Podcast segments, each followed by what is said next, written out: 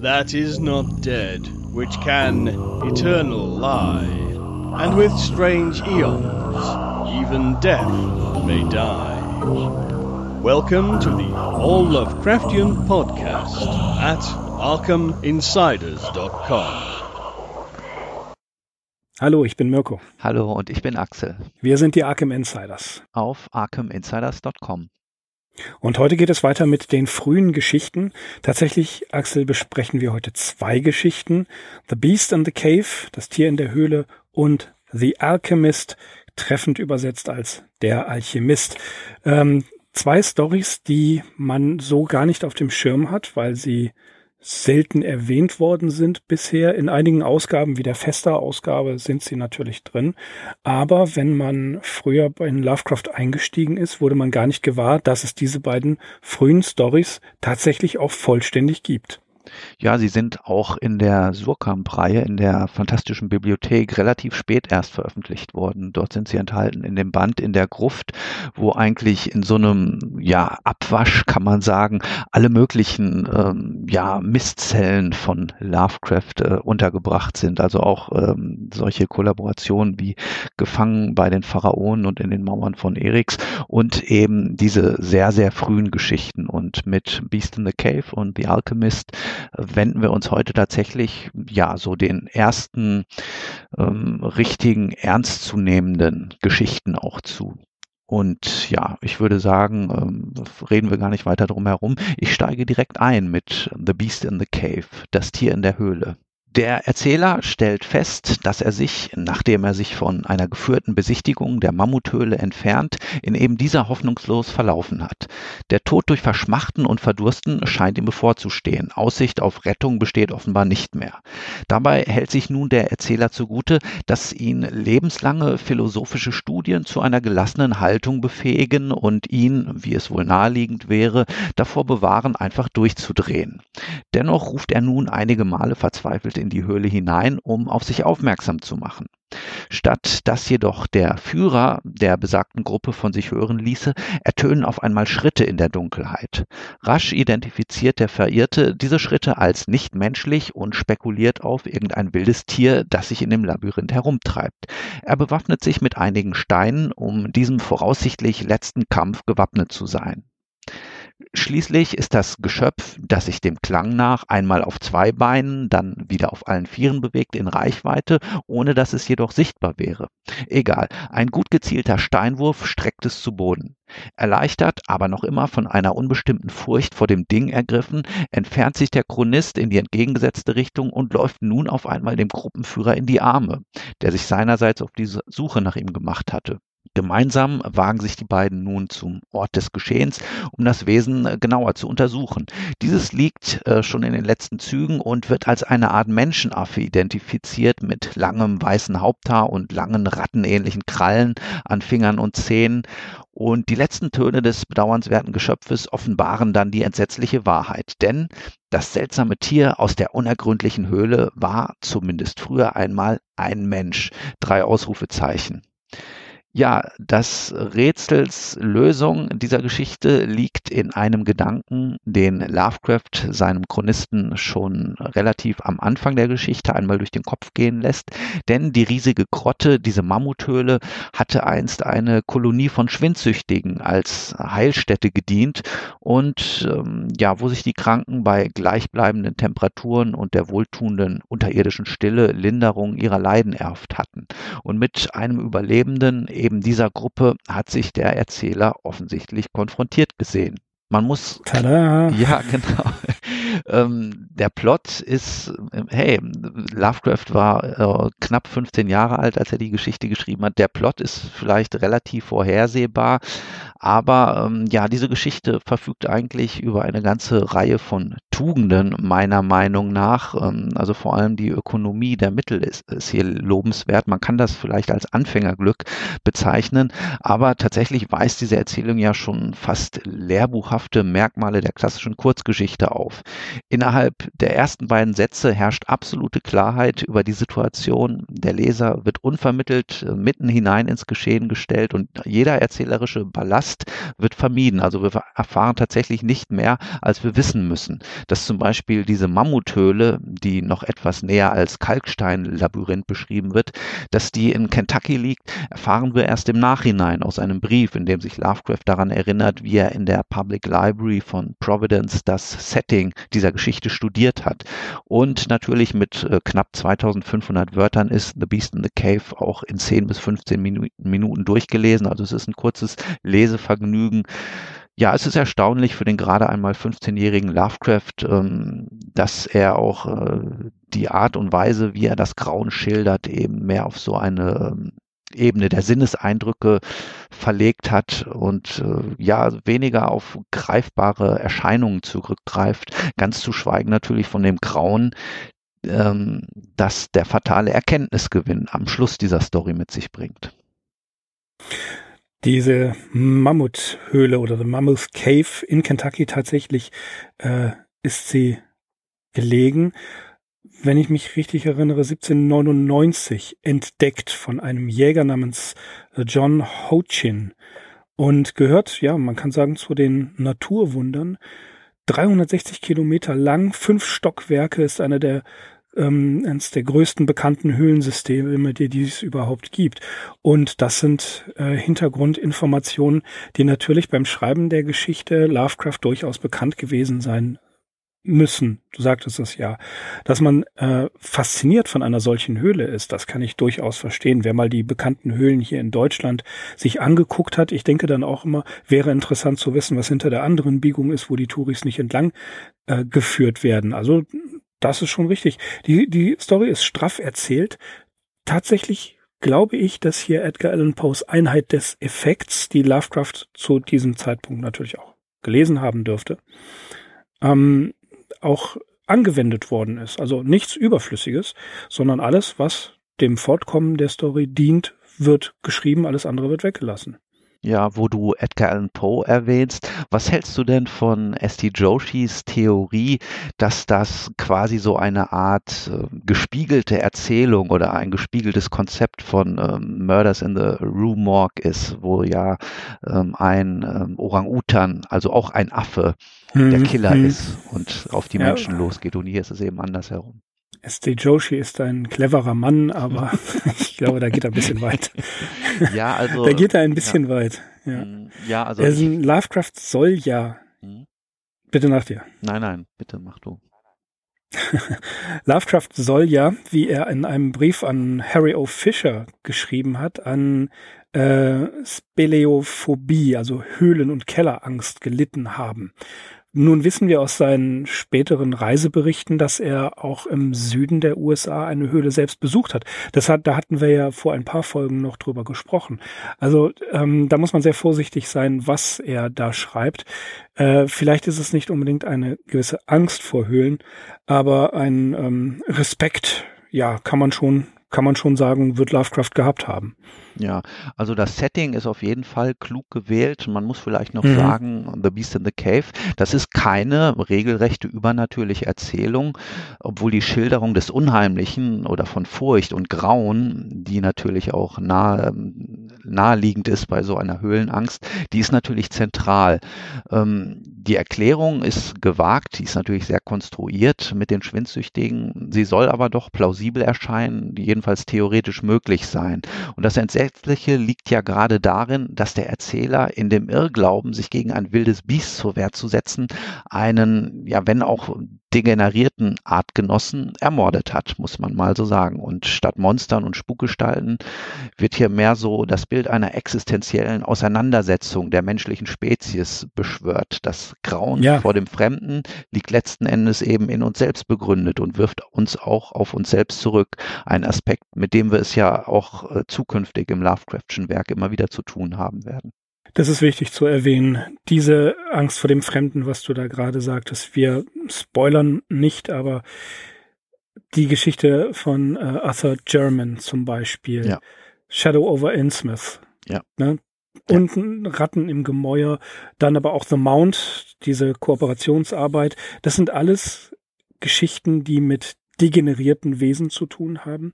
Das sind auch Geschichten, die äh, in unterirdischen Systemen, in Höhlensystemen stattfinden. Die Höhlensysteme, das Unterirdische kommt bei Lovecraft immer wieder als Thema vor. Und ähm, wir heben uns das auf. Es gibt einige hochinteressante psychologische Ansätze, die man eigentlich, ähm, ja, das ist äh, Lovecraft, wenn man auf einer Lovecraft oder Cthulhu Party ist, dann kann man das mal erwähnen. Dem, ähm, die muss man nicht unbedingt ernst nehmen, aber interessant, dass sich Leute bemüht haben, Gedanken zu machen. Ähm, Axel, gibt's noch was zu The Beast in the Cave zu sagen? Ja, wir haben uns ja auch schon darüber unterhalten, dass er sich mit seiner Mutter, als sie im Krankenhaus ja, ja, ja. Der, lassen wir das. In dieser Höhle getroffen. In der Grotte, hat, ja. genau. Ähm, ja es gibt viel mehr nicht zu sagen, außer dass die Geschichte sowohl bei Sprague de Camp als auch bei Joshi recht gut wegkommt, vor allem bei Joshi. Ähm, dein kurzer Exkurs ähm, zu der Geologie dieser Höhle, ähm, da möchte ich euch empfehlen, das noch weiter zu vertiefen. Und zwar könnt ihr das tun auf der sehr lesenswerten Webseite Lovecraftian Science von Fred Lupno.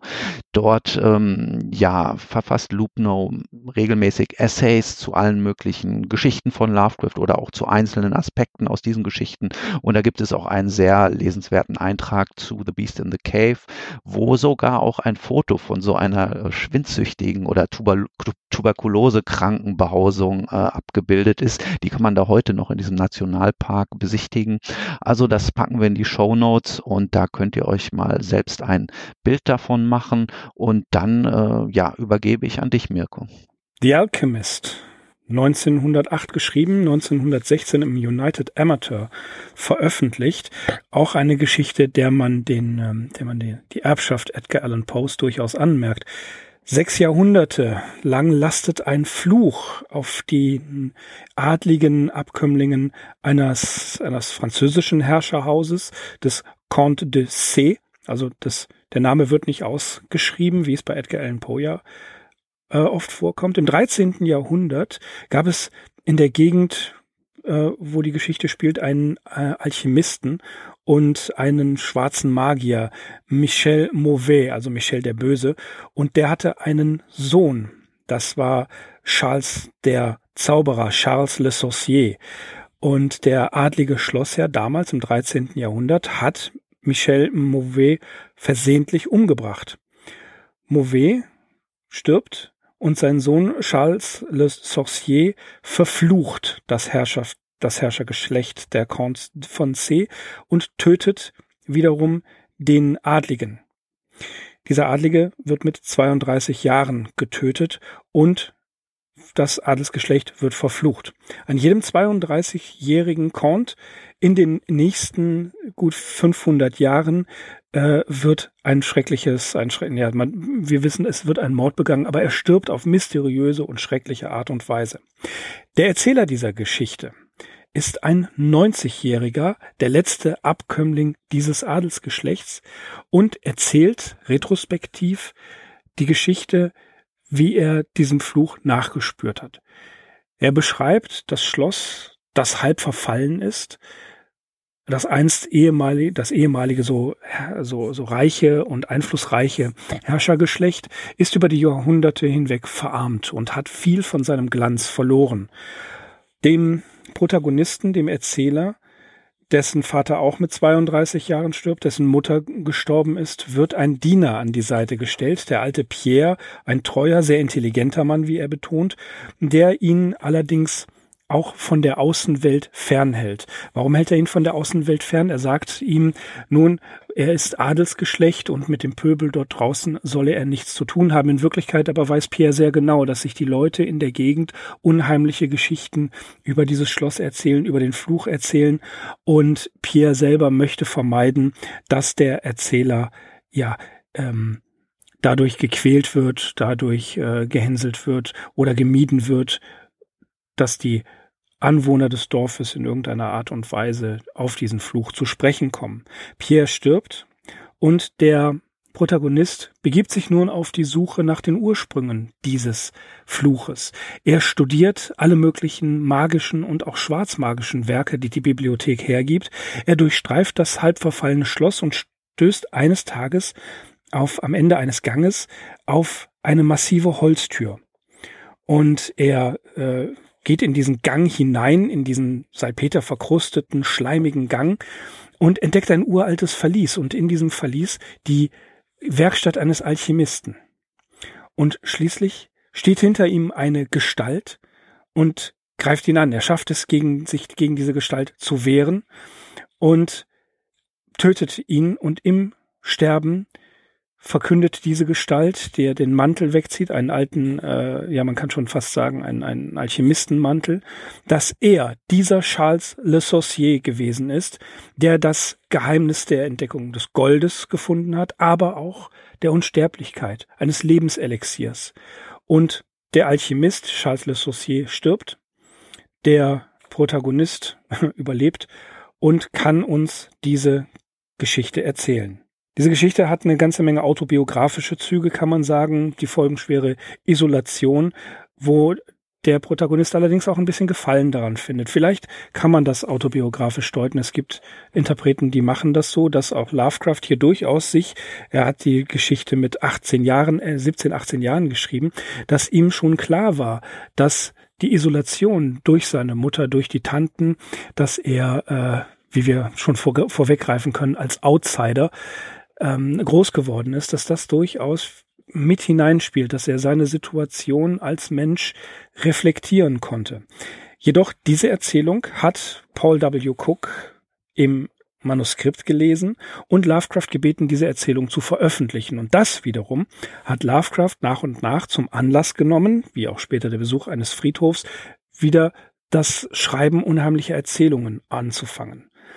Man merkt dieser frühen Erzählung an, dass sie ein Jugendstück ist. Das kann man nicht von der Hand weisen. Aber das ist weniger wichtig, denn was besonders hervorsticht, und das finde ich, äh, ist immer wieder in der Sekundärliteratur erwähnt worden und völlig nachvollziehbar, ist die Atmosphäre, die Lovecraft hier erschafft, was ja auch später zu den Leitlinien seines eigenen Schaffens gehört. Atmosphäre steht über über der Idee, über der Handlung sogar und äh, vor allen Dingen aber auch über den Dialogen. Und die Atmosphäre, Axel, die fängt Lovecraft hier wundervoll ein.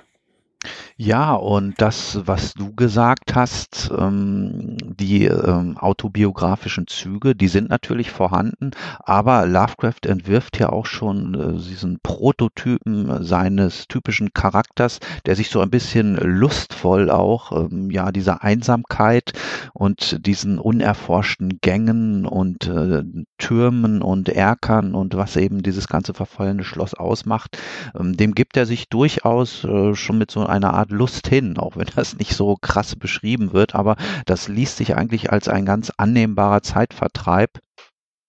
Und ähm, ja, natürlich immer dieses, dieser zwiespältige Erkenntnisgewinn. Auf der einen Seite merkt man, dass da irgendetwas Ungutes lauert im Verborgenen. Auf der anderen Seite, ja, stöbert man so lange herum, bis man es dann auch äh, ausfindig macht. Und ja, natürlich lässt Lovecraft dann diese Story auch wieder mit so einem Paukenschlag enden. Das mag meinetwegen auch wieder ein bisschen bemüht erscheinen, aber ja, wie gesagt, wir müssen natürlich sein junges Alter berücksichtigen. Äh, wenn ich sage Prototyp seines späteren Charakters, ähm, mich erinnert dieser Antoine immer extrem an Roderick Usher. Und ich finde, hier ist der Poe-Einfluss viel stärker zu spüren als bei Beast in the Cave. Und ähm, was diesen Antoine betrifft, da spricht auch Sprague de Camp zum Beispiel von einem unheldenhaften Protagonisten, einer typischen literarischen Gestalt der Romantik des, früh, des frühen mhm. 19. Jahrhunderts. Jahrhunderts. Ja, das ganze Setting äh, kommt auch da wie die verfallene Burg, äh, was er aber wunderbar, wirklich wunderbar beschreibt. Ähm, mir hat es sehr gut gefallen. Klar, das Ende, das war in irgendeiner Art und Weise vorhersehbar. Aber was soll's? Die Beschreibung des Schlosses, die Beschreibung des Verfalls, das Studium der alten kaputten Bücher, das, äh, wie du schon sagtest, ist tatsächlich so ein Prototyp des späteren Protagonisten. Und für jemanden, der gerade mal 17, 18 Jahre ist, wusste Lovecraft schon sehr genau, wie er die Atmosphäre einfängt, wie er diese, diesen idealisierten Bücherwurm-Protagonisten einfängt, der dann nachher durch seine Nachforschung, das passiert den Protagonisten bei Lovecraft ja immer wieder, sie suchen teilweise aus reiner Neugier die gefährlichen Orte auf, stoßen auf ein Geheimnis und entlüften dieses Geheimnis beziehungsweise einen Teil Call of Cthulhu ist ein gutes Beispiel dafür. Und dann merken sie, äh, dass sie wirklich einer, mit einer Sache konfrontiert werden, die noch unheimlicher und noch schwerer zu erklären ist als das, was sie sich eigentlich gedacht haben. Man begleitet den Protagonisten auch so ja, analog zu dem Verfall des Schlosses, was ein einst mächtiges, äh, eine, eine einst mächtige Festung gewesen ist, die sogar im Krieg überstanden hat, geht der Verfall der Familie, geht die, ja, die Dekadenz gespiegelt an dem Verfall des Schlosses mit einher, bis sie dann zum Schluss im Keller endet und das Ganze wie ein Kreis sich schließt, der Alchemist, der die Menschen, der die, der die Korns mit 32 immer wieder umgebracht hat, wie dann herauskommt, der steht am Anfang des Fluches und der steht am Ende des Fluches. Und dennoch, mit 32 Jahren schafft Antoine das, sein, diesen Fluch zu besiegen. Dennoch ähm, bleibt er der Letzte seines Geschlechts. Mhm dieser Fluch, der sich über die Jahrhunderte fortsetzt, das erinnert mich auch an so gewisse Märchen, wo es ja auch immer so eine Kette von tragischen Ereignissen gibt, der man quasi gar nicht entkommen kann, bis dann eben ein, äh, ein besonderer Sohn oder eine besondere Tochter oder besondere Umstände dann diese Kette durchbrechen und so ein alter Fluch dann auch aufgelöst wird. Also das ist sehr märchenhaft und der, dieses Prinzip kommt hier auch zum Tragen. Ich weiß nicht, wie Lovecraft darauf gekommen ist, aber das ist nochmal so ein eigener Punkt in dieser Geschichte, finde ich. Ja, das kann ich äh, nicht sagen. Dazu gibt es nicht viel, nicht viel Hintergrundinformation aber sei es drum, äh, wird sich durch Poe inspiriert haben lassen, ganz bestimmt. Und ähm, natürlich auch, und da hast du völlig recht, diese, diese Brücke zu schlagen zu den Märchen. Er war natürlich auch ein Fan der Gebrüder Grimm. Er hat ferner die ganzen Dime-Novels gelesen und der Alchemist, wie er wird beschrieben als jemand, der mit, mit so einer Kappe rumgelaufen ist, mit einem Bart und äh, einem, einem Gewand, äh, fast schon so wie ein Prototyp Zauberer aus dem äh, Fantasy-Roman oder aus dem Rollenspiel. Diese Sachen sind mit Sicherheit ja, sind mit Sicherheit ein, er hat einen Rettungswurf gemacht und gewonnen. Insofern, deswegen hat er ihn auch besiegt. Er hatte immer seine Würfel dabei. Aber äh, das, das steht mit Sicherheit Pate. Äh, Figuren aus Poe, natürlich aus den Grimms Märchen, aus dem Dime, den Dime Novels und einfach dieses, ähm, ja, sich hineinschreiben oder sich hinein schreibend träumen in eine Welt, in ein, ähm, in ein Schloss, das langsam verfällt. Ich kann mir schon vorstellen, dass er auch beim Schreiben eine ganze Menge Freude empfunden hat. Ja, es gab ja noch eine Handvoll weiterer Geschichten, die die Zeit leider nicht überlebt haben. Also aus dieser Periode sind uns tatsächlich nur The Beast in the Cave 1905 vollendet. Das ein früherer Entwurf datiert schon von 1904 und The Alchemist überliefert von 1908. Was aber auch interessant ist, ähm, diese Geschichten haben wirklich eine lange Zeit geruht, bis sie denn mal äh, das Licht der Öffentlichkeit erblickt haben. Also The Beast in the Cave, das wurde sogar noch nach The Alchemist, ähm, das ja 1916 im United Amateur erschienen ist, gedruckt. Und zwar war das 1918 in der Juni-Ausgabe des Vagrant, der Zeitschrift, ebenfalls von W. Paul Cook, der ja hier ähm, ja wirklich eine zentrale Rolle gespielt hat, als es darum ging, diesen Schatz von Geschichten Geschichten oder diesen Schatz von Lovecrafts Talent auch zu heben. Also er hat ihn ja ermutigt, ähm, mit den Geschichten äh, weiterzuschreiben, beziehungsweise auch diese Jugendwerke erstmals zu veröffentlichen. Ja, das ist, ähm, das haben wir Paul W. Cook zu verdanken. In der nächsten Folge werden wir ja über die Geschichte The Tomb sprechen, die 1917 geschrieben worden ist.